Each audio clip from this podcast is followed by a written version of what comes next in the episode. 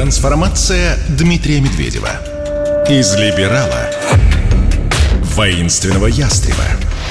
Спецпроект. Часть первая. Год 2009. В последнее время украинская и российская общественность выражает тревогу по поводу наших двусторонних отношений. По признанию самих украинских политиков, их уровень сейчас беспрецедентно низок. И с этим трудно не согласиться. Напряженность в отношениях России и Украины действительно зашкаливает.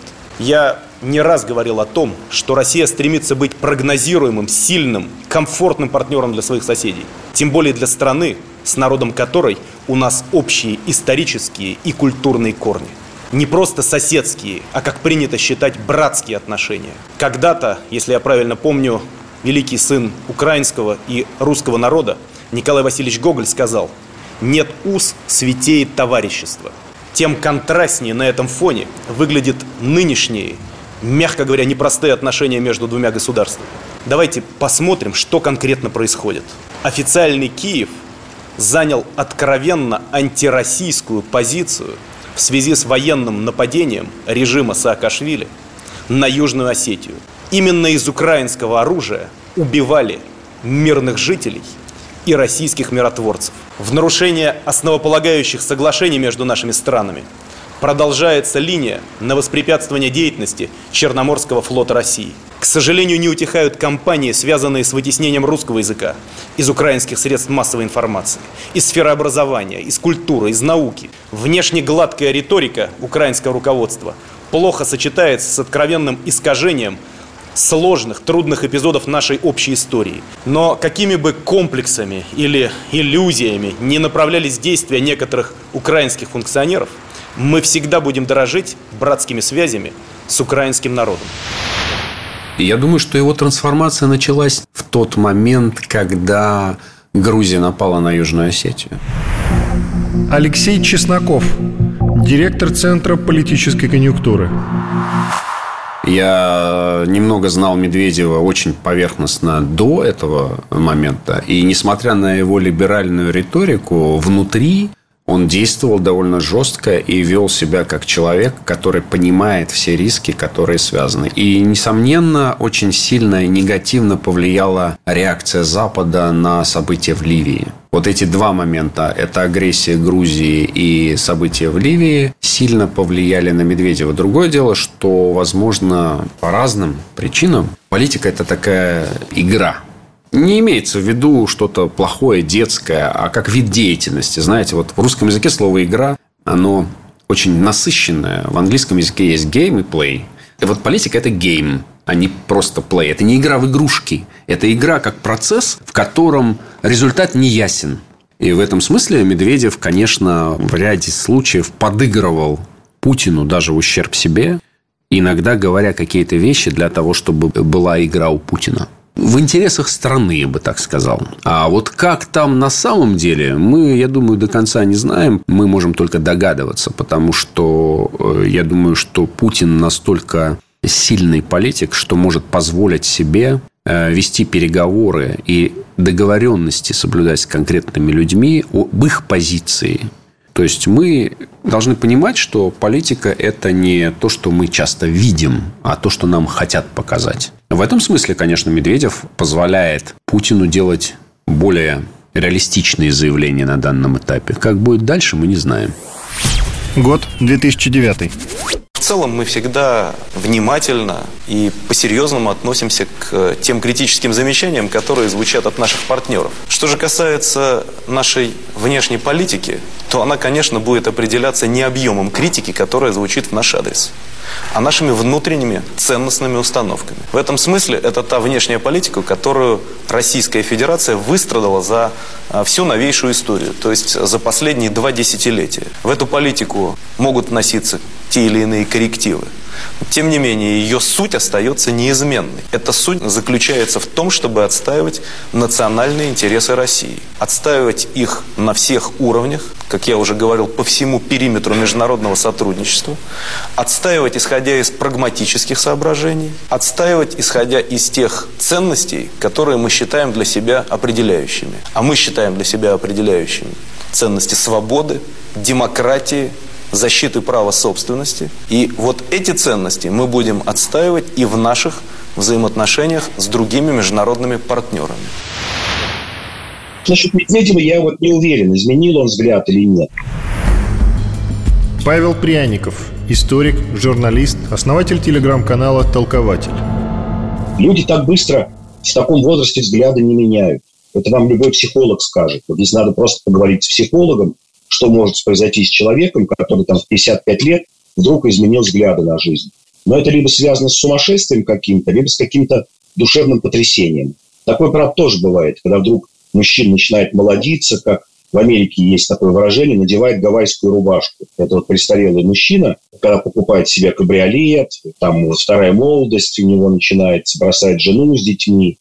Это что-то с гормональным сдвигом. Да, теоретически возможно, но не, не, не у политиков. Я вот не могу припомнить ни одного политика, кто вдруг бы делал какую-то одну такую позицию всю жизнь, и вдруг в 55-60 лет ее изменил. Вот не могу припомнить. Ну, какие-то мелочи могут быть, но вот так радикально нет. Я вот в это не верю.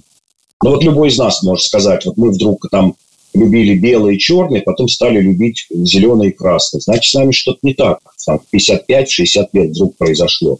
То есть тут уже надо спрашивать психиатров и каких-то этих эндокринологов, с чем это может быть связано. Это принцип «свобода лучше, чем не свобода». Эти слова – квинтэссенция человеческого опыта. Я вот, например, сам лично поменял свои воззрения за последние несколько лет на ряд процессов.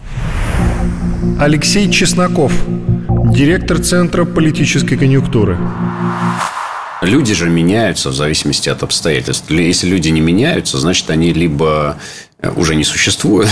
Поэтому, конечно, Медведев реагирует на то, что происходит. Мне вообще кажется, что э, наша задача как комментаторов и экспертов рассматривать несколько вариантов. Если мы выдаем только одну оценку, либо один сценарий, мы ограничены, потому что, возвращаясь к теме игры, именно наличие нескольких сценариев, нескольких вариантов развития событий в данном случае, как и в других, обязательно.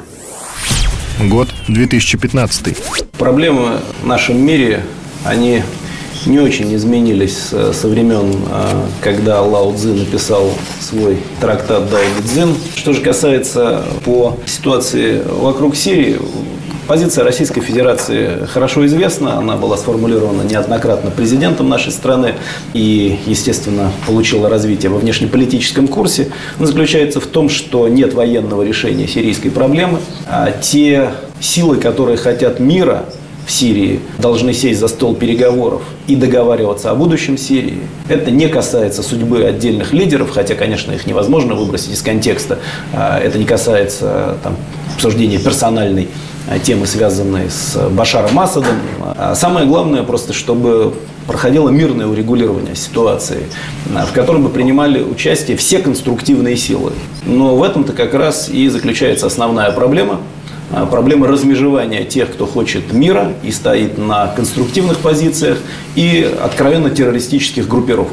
А, по этому поводу идет дискуссия, в том числе довольно жаркая. Мы дебатируем эту тему с Соединенными Штатами Америки, с европейцами. На самом деле, в Штатах, насколько я помню ту ситуацию, конечно, с ним связывали большие надежды.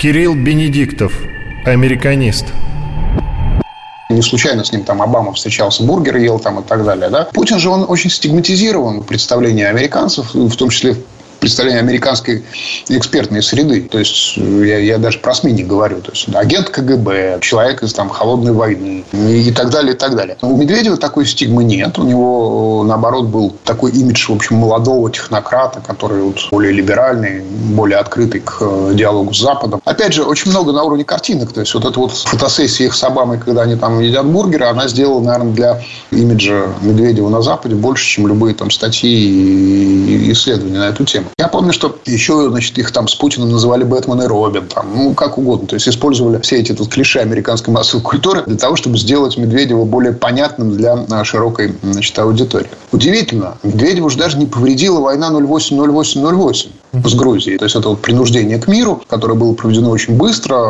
жестко, эффективно, но совершенно никак не повредило. Опять же, всех собак постарались повесить на Путина. На самом деле, значит, Медведева все равно продолжали рассматривать как либерал. Это большая загадка, почему Дмитрий Медведев перевернулся и стал, по сути, собственным антиподом. Владимир Варсобин, политический обозреватель «Комсомольской правды». Если взять э, времена его президентства, где действительно Россия некоторое время была на перекрестке, на развилке двух дорог, продолжение идти на Запад, э, демократизация, либеральный уклад экономики, встроенность э, в мировую экономику, в мировой правопорядок, или ход в сторону суверенитета, то, что сейчас мы наблюдаем. Тогда логика и убеждения Медведева были общеизвестны. Я просто напомню, что президентство Медведева это такая, знаете, бархатная осень перед зимой. Можно было спокойно не только критиковать президента, но и смеяться над ним. В КВН разыгрывались не совсем безобидные шутки про Дмитрия Анатольевича. И вообще он не был сакральной фигурой, и тем самым он был очень европейским. Сакральных фигур нет на европейском небосклоне, там нет таких неприкасаемых президентов, и он очень даже соответствовал этому типажу. Трансформация Дмитрия Медведева. Из либерала воинственного ястреба. Спецпроект. Часть вторая. Год 2022. Пока ситуацию удается удерживать. Хотя, если провести вот такое библейское сравнение, вспомнить слова из Откровения Иоанна Богослова, то есть из Апокалипсиса, и первый ангел вострубил и сделался град и огонь. Ну вот, как минимум, первый ангел вострубил. Президент Макрон сказал, что у НАТО смерть мозга. Он хороший медик. Мне трудно с ним не согласиться. Если обратиться к Фрэнсису Фукуяме, то либеральная демократия не является конечной точкой развития человечества. И мы в этом с вами убедились. Если бы она была вот именно таковой, то уже давным-давно во всех странах а, она бы воцарилась и, так сказать, создала благоденствие. Нас не слышал никто вообще. Вот как будто бы диалог с глухим или в стенку упирались. Мы говорим, что там население страдает. Они стреляют из пушек и ракет по своему населению на Донбассе. Нет, это все нормально. Значит, это вот как бы ничего не случилось. Я служу своей стране. Да мне плевать на эти санкции. Уверен, что такая же позиция и у президента Путина, и у моих товарищей. Мы граждане России, мы служим России. Не следует забывать, что Россия имеет тысячелетнюю историю, является постоянным членом Совета Безопасности, имеет крупнейший ядерный потенциал в мире. Сейчас, конечно, он сделал многое для того, чтобы от первоначального этого либерального образа значит, осталось немного. Кирилл Бенедиктов, американист – но учитывая то, что, э, в принципе, средний американский, даже я не говорю, что обыватель, да, а средний американский эксперт, политический аналитик, осведомлен о происходящем в России крайне слабо, то мы там можем рассуждать, кто у них там на скамейке запасных Ньюсом, там, не знаю, там, Виви Крамасвами, там, и так далее. Они не знают никого, на самом деле, у нас. Вот. Я думаю, что да, они вполне могут рассматривать Медведева как более приемлемый для себя вариант почти либерального правителя э, России. Хотя понятно, что пока за кулисами все равно будет тень Владимира Владимировича, да, они все равно будут рассматривать как независимого как бы, политика. Но я думаю, на самом деле, что им в любом случае нужен кто-то, кого они бы рассматривали как договороспособного партнера. Потому что события, вот, скажем, конца июня этого года показали, что альтернатива Путину может быть для них гораздо страшнее. И что условный там какой-нибудь Пригожин, получив власть, может повести гораздо более жесткую политику в отношении Запада, чем Владимир Владимирович. И в этом смысле как бы у них есть э, некий такой страшный край спектра, да, а есть некий для них, в принципе, допустимый э, и даже благоприятный. Вот я думаю, что э, Медведев у них по-прежнему рассматривается как такой наиболее благоприятный край спектра. У них э, ведь других вариантов-то нет. Поэтому, да, надо выбирать из того, кто есть. Вот кто есть, это вот, да, Дмитрий Анатольевич. Год 2022. Отдельные экзальтированные кровавые клоуны, которые там э, выскакивают периодически с какими-то заявлениями, еще и пытаются угрожать нам, имея в виду нападение на Крым и так далее. Вот хочу в связи с этим э, сказать, что совершенно очевидно, они понимают последствия таких заявлений. А последствия очевидны, что в случае, если что-то подобное произойдет, для них всех там одномоментно наступит судный день. Очень быстрый и тяжелый. Укрыться будет очень сложно. Но, тем не менее, они продолжают провоцировать вот такими заявлениями общую ситуацию. Я это все говорю к тому, что, безусловно, это очень сложная страница современной истории. Но я уверен, наша страна выйдет из этого испытания с честью, станет крепче и сильнее, и мы добьемся поставленных целей. Во имя развития нашей страны и для того, чтобы не подвести наших дорогих ветеранов. Радикальное изменение позиции Дмитрия Анатольевича Медведева может иметь множество объяснений. Александр Дугин, философ.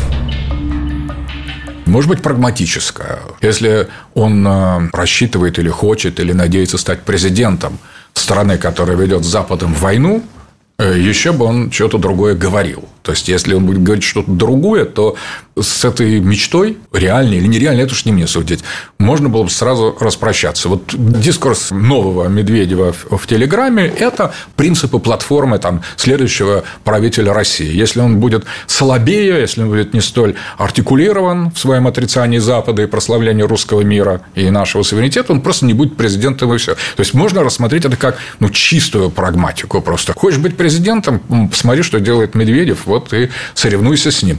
Да, это не касается Владимира Владимировича Путина, потому что он может ничего не говорить. Он все равно, мы знаем, кто он, и мы проголосуем, если вообще молчать. Но он наш президент, наш лидер. А всем остальным, кроме него, вот всем остальным, кто хочет быть после него или где-нибудь рядом с ним, вот надо брать выкройки Дмитрия Анатольевича Медведева и повторять. Я думаю, что Дугин говорит вот о той мелкой группе радикалов 2%, но эта группа, она не статистически значимо. Павел Пряников, историк, журналист, основатель телеграм-канала «Толкователь». Все соцопросы показывают, что большая часть людей, да и всего мира, не только россиян, всего мира, хочет нормализации. Они будут говорить с тем президентом, который сейчас вот отмалчивается, сидит в кустах. Вот я бы сказал, что сейчас основные претенденты те, кто активно не говорят об СВО. Это вот та самая гражданская партия, как ее называют. Начиная с Собянина и заканчивая Мишустиным который говорит, не-не, я хозяйственник. Ну так, по долгу службы, конечно, он там вынужден какие-то деньги распределять, кому-то помогать. Но никакой вот этой публицистической риторики вокруг СВО не делает. То есть для него он просто такой, ну, хозяйственный некий субъект, куда надо деньги направлять, какие-то ресурсы, не больше. Вот мне кажется, именно там надо искать претендента, а не того, кто заявляет, что мы разнесем весь мир в труху. Но я просто не могу представить себе людей, которые сядут потом за стол переговоров там, из Евросоюза, из США, из Японии, и будут говорить с этим человеком. Себе такое не позволяет даже Айтала в Иране. Самые, скажем так, отвязанные режимы, типа Северной Кореи, Ирана, даже они не позволяют себе так говорить. То есть, мне кажется, здесь полностью противоположная позиция тому, что говорит Дубин. Год 2022. Все э, неумные попытки там исключить нас откуда-то, они ни на чем не основаны, ни на уставе ООН, ни на международном праве, а являются лишь хотелками отдельных государств. Это первое. И второе, Россия является ядерной державой, обладателем наиболее мощного запаса ядерного оружия. И, естественно, никто никому ничем не угрожает, но относительно а, недавно а, стратегический потенциал нашей страны был переведен а, в особый режим. Просто чтобы все понимали те угрозы, с которыми столкнутся другие государства, если попытаются повлиять на курс нашей страны. Это отметили. Ну, сказали, что мы ничего делать не собираемся. Но наиболее горячие головы, кстати сказать, в той же самой Польше и в некоторых других э, странах, сателлитах э, Соединенных Штатов Америки, это, надеюсь, остудило. При том, что там периодически все равно рождаются дурацкие идеи, типа закрытия воздушного пространства над Украиной и так далее. При этом э, более хладнокровные аналитики из Пентагона и из других мест говорят о том, что это сделать невозможно, поскольку это повлечет прямой конфликт с нашей страной. У нас есть специальный документ, касающийся ядерного сдерживания. В этом документе прямо указано основания, при которых Российская Федерация вправе использовать а, ядерное оружие. Я их напомню. Первое – это ситуация, когда по России нанесен ракетный удар с использованием средств ядерного поражения. Второй случай – применение иное э, ядерного оружия против Российской Федерации или ее союзников. Третий случай – это посягательство на критическую инфраструктуру, в результате которого парализована деятельность э, наших ядерных сил сдерживания. И четвертый случай – это когда осуществлен акт агрессии в отношении Российской Федерации или ее союзников, в результате которого под угрозу поставлено само существование страны, даже без применения ядерного оружия. И э, это демонстрирует нашу решимость отстаивать независимость, суверенитет нашей страны, не дать никому повода даже хоть в малом чем-то сомневаться в том, что мы готовы дать достойный ответ на любые посягательства на нашу страну. Мы исходим из того, что переговоры, дипломатические усилия в самых сложных ситуациях, типа той, которая сейчас складывается, например, вокруг Украины, это все равно а, лучший, самый правильный путь. А другое дело, что не всегда переговоры достигают успеха, но нужно этим путем идти. Дмитрий Анатольевич очень прагматичный политик и прекрасно понимает ситуацию в силу своего опыта. Петр Толстой, заместитель председателя Государственной Думы. Просто те люди, которым он поручил подбирать слова в своих постах, может быть, где-то перебарщивают в каких-то формулировках. Но Дмитрий Анатольевич очень корректный человек. Его как бы юридическая э, культура, которая у него есть, она, конечно, не, не позволяет ему таким образом вот выражаться. Я думаю, что вообще сторонников применения тактического ядерного оружия, может, и нет. Э, просто необходимость понимания такой угрозы э, и донесения э, этой угрозы до тех, кому стоит о ней думать, это тоже работа. И то, что Дмитрий Анатольевич взял на себя, так это хорошо. Это не значит, что он сторонник или что там Россия применит ядерное оружие. Просто люди забыли, с кем они имеют дело. И время от времени им это напоминать, это правильно. Я думаю, любой политик, он, в принципе, работает в интересах страны. И у него сейчас огромное э, поле для работы не меньше, чем когда он был президентом, потому что идет э, специальная военная операция, он отвечает за э, снабжение фронта там и так далее. То есть он реально ну, большую работу ведет. Трансформация Дмитрия Медведева. Из либерала воинственного ястреба. Спецпроект. Часть третья. Публично он э, ничего такого не говорит, когда он выступает, ездит на встречи. Павел Пряников, историк, журналист, основатель телеграм-канала «Толкователь». Он выглядит таким обычным чиновником. А Телеграм – это своего рода такой арт-проект. И были же исследования, примерный возраст пишущего эти посты. И там оказалось, что это молодой человек где-то 26-28 лет все это пишет. Это как бы, во-первых, то есть это такой некий арт-проект какой-то группы людей, связанной с Совбезом. А выбрали Медведева, почему для этого? Ну, я думаю, тоже не открою секрет, что, конечно, все думают о транзите с тем, что пишет Дмитрий Медведев, с такой позиции к транзиту не прийти потому что ни один международный политик потом после таких слов, в общем, не будет серьезно относиться к нему качестве нового президента или там претендента на президентство. Мне кажется, таким образом еще и отрубают возможность Медведеву претендовать на пост президента в очередной раз. То есть тут убивает двух зайцев. Во-первых, есть некая группа совбезов, которые вот коллективное мнение через его телеграм высказывают о том, что происходит в стране и в мире. А во-вторых, таким способом обрубают Дмитрию Медведеву возвращение в большую политику. То есть вот он там находится в должности замсекретаря Совета Безопасности, ну и вот типа его потолок. Вот мое мнение такое. Потому что лично от него мы не услышали, вот, как мы привыкли к публичному политику, что он говорит что-то с трибуны. Вот всех этих слов от Медведева, там, про красную кнопку, свиноподобных людей и тому подобное, в личных сообщениях, там, где мы можем идентифицировать, что это лично он говорит – мы этого не слышали. Год 2022. Ядерная война – это угроза вообще существованию человеческой цивилизации. В этом смысле правы те аналитики, которые говорят о том, что создание ядерного оружия предотвратило огромное количество конфликтов в 20 и 21 веке. Это правда. На самом деле это так. Поэтому очевидно, что угроза существует всегда. Как бывший верховный главнокомандующий, я прекрасно осознаю ее масштабы, да и всем нашим людям известно, что целями ядерных средств поражения стран НАТО являются объекты на территории нашей страны, а наши боеголовки наведены на цели, которые расположены в Европе и в Соединенных Штатах Америки. Вот. Такова жизнь, и поэтому об этом думать нужно всегда и проводить ответственную политику. Вот, собственно, и все. Что же касается Карибского кризиса, но я его по понятным причинам не помню, как и вы, я только читал о нем. Но, правда, мне довелось пообщаться с одним из его участников, это с Фиделем Кастро. Это другая ситуация, другой мир, нет Советского Союза, нет Варшавского договора, нет многих иллюзий. Очень много чего отсутствует. А, но, тем не менее, уроки Карибского кризиса, в общем, тогда выучили все неплохо. Это правда. И это оказало отрезвляющее а, воздействие на всех.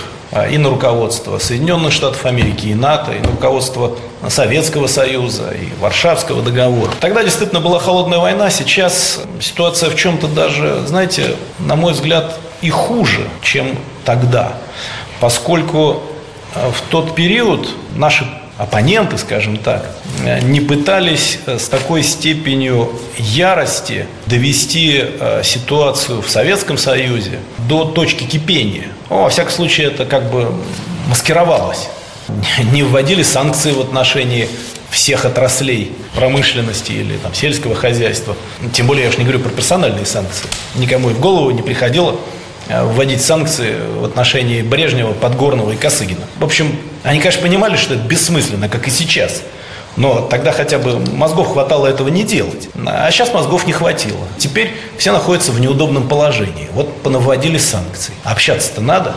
Хотя бы для того, чтобы предотвратить всякие нежелательные последствия, включая такие страшные, как, допустим, конфликт между Россией и НАТО. Я могу себе представить, что был человек либералом, потом понял, что это свинство, и стал патриотом. Александр Дугин, философ, но есть же люди, алкоголики, убийцы, насильники, разбойники в нашей православной истории, блудницы, которые становились святыми. Они говорят, что вот кем я был раньше, это просто ужас, я низко пал, зато я высоко взойду. Я понял, что я согрешил, Господи, перед тобой, и отказываюсь я от своего кошмара. Поэтому, может быть, а, вот происходит что-то подобное вот этому внутреннему покаянию, метаное, преображению души президента-либерала, который ничего плохого-то не сделал на самом деле, но был либералом. А это грех. Он осознал это. И не просто сейчас, ну, как бы не либерал, а он отжигает самого себя в каждом этим постом. Он себя э, как бы хлещет правильно, это очень православный подход, мне кажется, за подобного рода вещи. За свободу, лучше не свободу, надо себя, в либеральном ключе надо себя хлестать, он изживает, изгоняет из себя либерала. Вот две у меня гипотезы относительно преображения Дмитрия Анатольевича Медведева, а поскольку это человек, он зам главы, то есть зам Путина, это очень большая должность. Это очень большая должность. Он в каком-то смысле выше, чем Патрушев, чем секретарь Совета Безопасности. Он зам главы, а не зам секретаря. Я думаю, что это еще и очень серьезный знак, что эту линию телеграм-канала Дмитрия Анатольевича Медведева выделили в качестве стратегического вектора нашего развития, по-настоящему наших целей. То есть, где-то мы их скрываем, а где-то мы их открываем. Кто-то думает, да ладно, это он сам. Разозлится к вечеру и начинает писать. Нет, и вот в этом я убежден, что ничего подобного, что это точно. Какой бы ни была мотивация, либо желание стать президентом, либо искреннее покаяние, но при этом эта линия точно совершенно соответствует фундаментальному направлению развития нашего общества, и я бы уделял этому очень серьезное значение. Это не просто предвосхищение патриотического поворота, как в случае а, Жириновского, и то он оказался во многом прав, а это уже просто голос системы. Медведев – это голос системы. Предлагаю относиться к его постам в Телеграме самым серьезным образом. Год 2023. Российская Федерация воюет не с Украиной, не с э, украинским полунацистским или нацистским режимом. Наша страна воюет с тремя миллионами шестиста тысячами представителей армии НАТО Они участвуют, конечно, в таком снятом или гибридном конфликте, но они участвуют. И они, по сути, это уже не скрывают. И с населением в 800 миллионов человек, которое поставляет технику, средства поражения и деньги киевскому режиму. И в конечном счете и их армия тоже. Потому что она так или иначе теперь участвует в конфликте. Они тренировками занимаются, они вот-вот собираются там приехать, начать э, там, что-то разворачивать и так далее. Что это такое? Это прямое участие в конфликте. Их аналитики это признали. Поставлять с точки зрения законов войны оружие можно, это не вовлечение в конфликт. Причем это соответствует нескольким конвенциям. Но если вместе с этими вооружениями едут военные специалисты, это является прямым доказательством того, что страна вовлечена в конфликт. Совбез, он же такой орган, нигде в Конституции не прописанный, это такой консультативный орган. Павел Пряников, историк, журналист, основатель телеграм-канала «Толкователь». Это своего рода такое собрание советников э, Путина, которые вот сидят, вырабатывают какую-то повестку, а потом приносят ему и рассказывают о чем-то. И своего рода такой альтернативный центр получения информации. То есть понятно, что Путин получает из многих источников. Из ФСБ, из правительства, из э, там, Совета по правам человека. Так и должно быть. В любом государстве так устроено, что нельзя получать из одного источника. И Совбез – это тоже один из источников такие же, но просто влиятельные. То есть Совбез не может никому ничего приказать в законных рамках. Да, мы знаем, что у нас не все по закону делается, но в законных рамках сказать кому-то что-то приказать, какому-то чиновнику, условно говоря, губернатору, позвонить или отправить бумажку, сделать литок. Он скажет, а кто вообще такие-то? У меня начальник правительства или президент, у меня начальник, а что это за совбез, где это в Конституции прописано, что это за структура. Это же самое, как РПЦ, такой же уровень, что это РПЦ будет кому-то что-то приказывать. Мы все мы знаем, что к ним могут прислушаться. То есть это такая декоративная своего рода должность. Она, конечно, имеет большое влияние, конечно, потому что это люди приходят с красной папкой к президенту, могут его в чем-то убедить. Соответственно, президент им может дать поручение неформально с кем-то поговорить. Но для того, что Дмитрия Медведева, это, конечно, было понижение в должности. Когда я перед этим говорил, что там может быть что-то связано с каким-то душевным сдвигом, каким-то гормональным сдвигом. Вполне возможно, и эту версию нельзя отвергать, что с человеком что-то произошло, потрясение. Но я это вообще называю публичным унижением. Когда бывший президент у нас работает на какой-то второстепенной должности, то есть на максимально вот он был представителем правительства, это вот та крайняя точка, где еще можно было работать. Все, что ниже этой точки, это все, мне кажется, унижение для президента. Президент в любой нормальной стране, кстати, обратите внимание, он вообще обычно уходит из власти потом. Ну, в политике остается, где-то там лидером партии, но в, в таких президентских республиках настоящих, как у нас, их немного в мире, США, Франция и мы, пожалуй, где сильная президентская власть. То есть невозможно себе представить, чтобы Клинтон ушел, а потом пошел в Конгресс сидеть, например, рядовым депутатом. Или там Франсуа Митеран или Аланд ушел с должности и стал где-то в правительстве министра. То есть себе такое невозможно представить. Люди делают какую-то самостоятельную карьеру. Ельцин нас также ушел. То есть мне кажется, что в этом смысле это в чем-то унизительно для Дмитрия Медведева. Я думаю, что он, конечно, если уж совсем простыми словами говорить, страдает. Да, страдает от понижения статуса в системе. Ну как так, быть президентом, а потом уйти на второстепенную, третьестепенную должность. Он должен ездить по миру, читать лекции, какой-то фонд благотворительный иметь, книжки писать, как во всем мире президенты делают. Вот что-то такое. Год 2023. Совершенно очевидно, что западный мир борется с гражданами нашей страны. Западный мир ненавидит граждан нашей страны. Это каждый должен понимать. Не отдельных руководителей страны, это ради бога, а они нас ненавидят всех. И вот это прощать нельзя. Трансформация Дмитрия Медведева. Из либерала воинственного ястреба. Спецпроект. Часть четвертая. Год 2023. Понять, какая армия первая, какая вторая, какая двадцать первая, можно только в процессе реального конфликта. Раз. Второе, значит, говорить о том, что американская армия первая, наша вторая, некорректно по одной простой причине. Вот если эти армии начнут э, прямое столкновение, начнут войну, как будем определять победителя? совершенно очевидно, что в этом случае победителя не будет. А, неважно, сколько ракет будет сбито над Америкой или над Российской Федерацией, часть из них нанесут гарантированное поражение. Есть такой термин известный. Прямое или ответно-встречное, так называемое. В результате этого последствия будут чудовищные. И тут невозможно будет сказать, какая армия первая, а какая вторая. Сильно является та армия, которая воюет.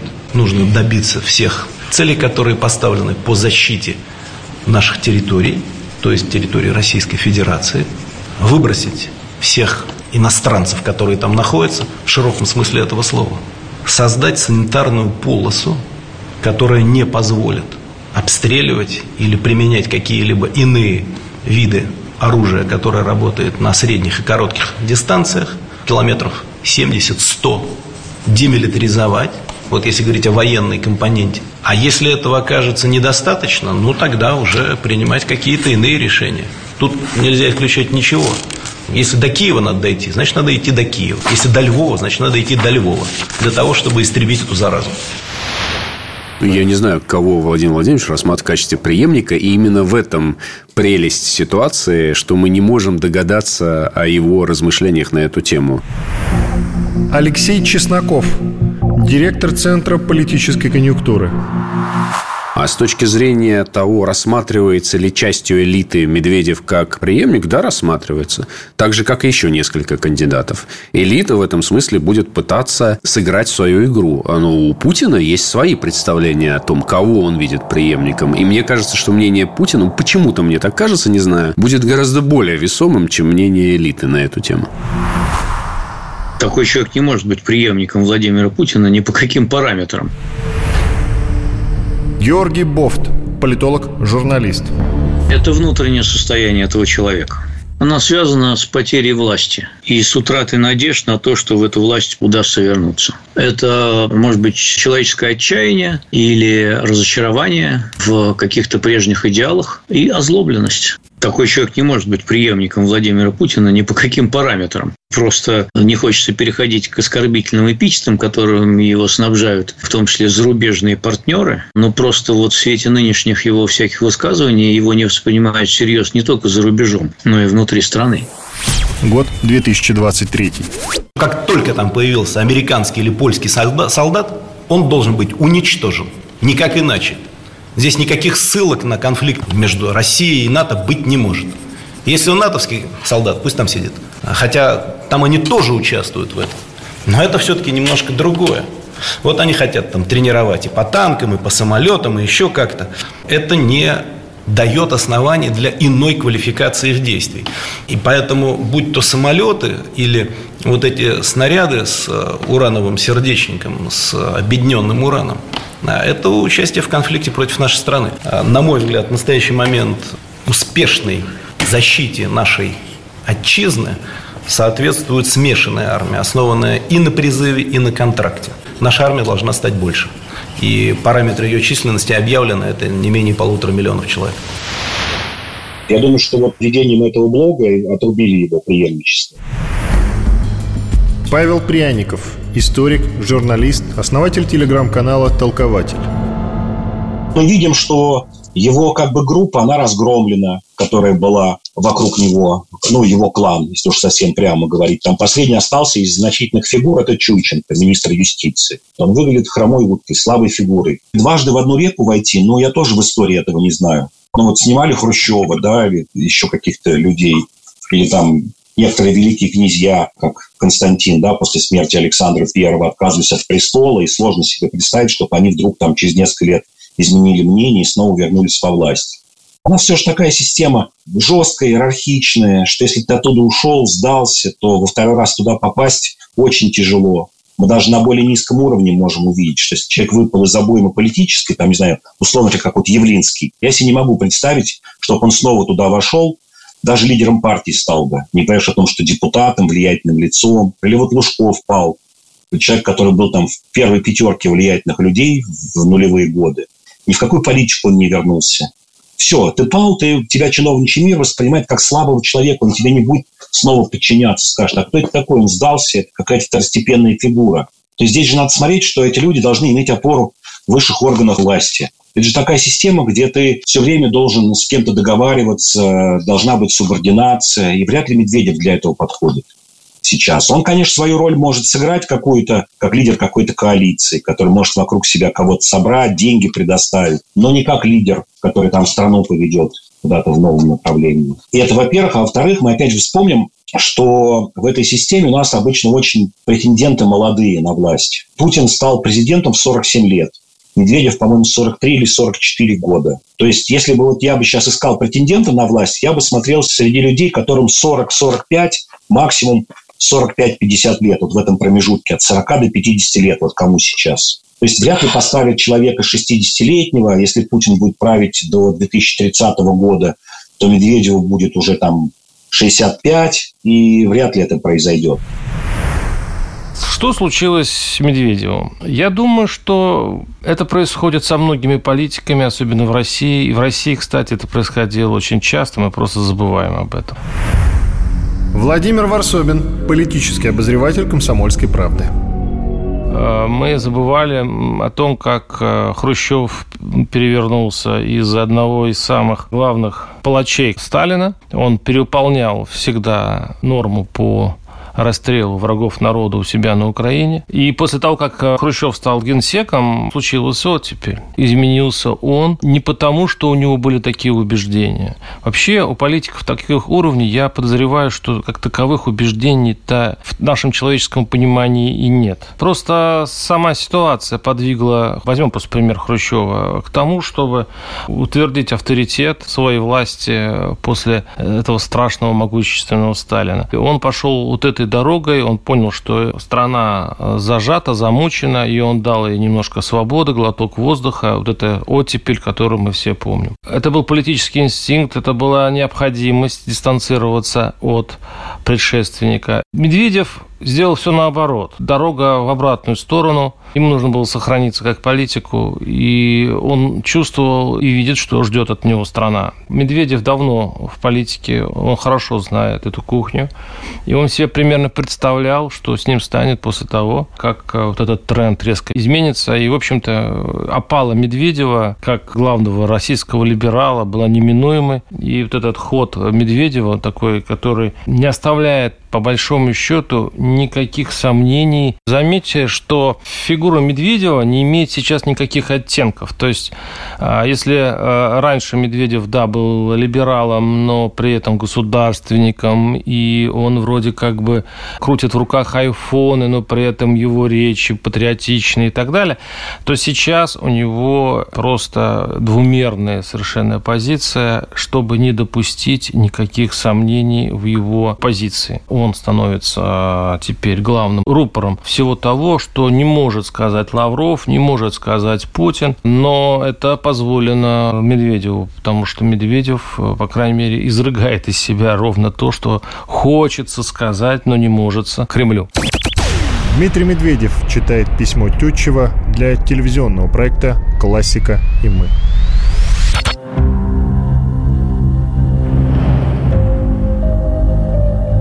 Течение веков европейский Запад совершенно простодушно верил, что кроме него нет и не может быть другой Европы.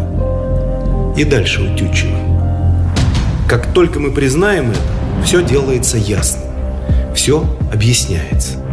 Становится понятным истинное основание изумивших мир, стремительных успехов и необычайного расширения России – начинаешь постигать, что так называемые завоевания и насилие являлись самым естественным и законным делом, какое когда-либо совершалось в истории.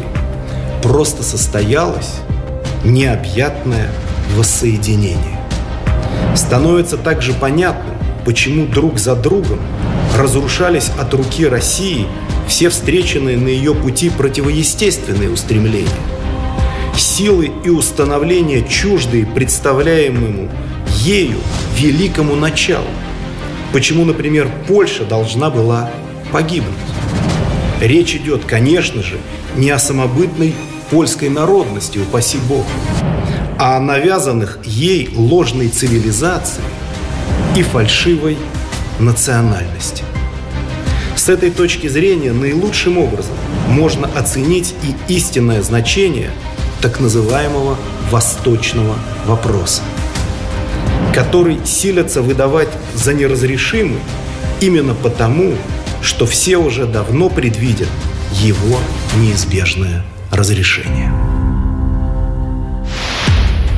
Трансформация Дмитрия Медведева. Из либерала воинственного ястреба. Спецпроект.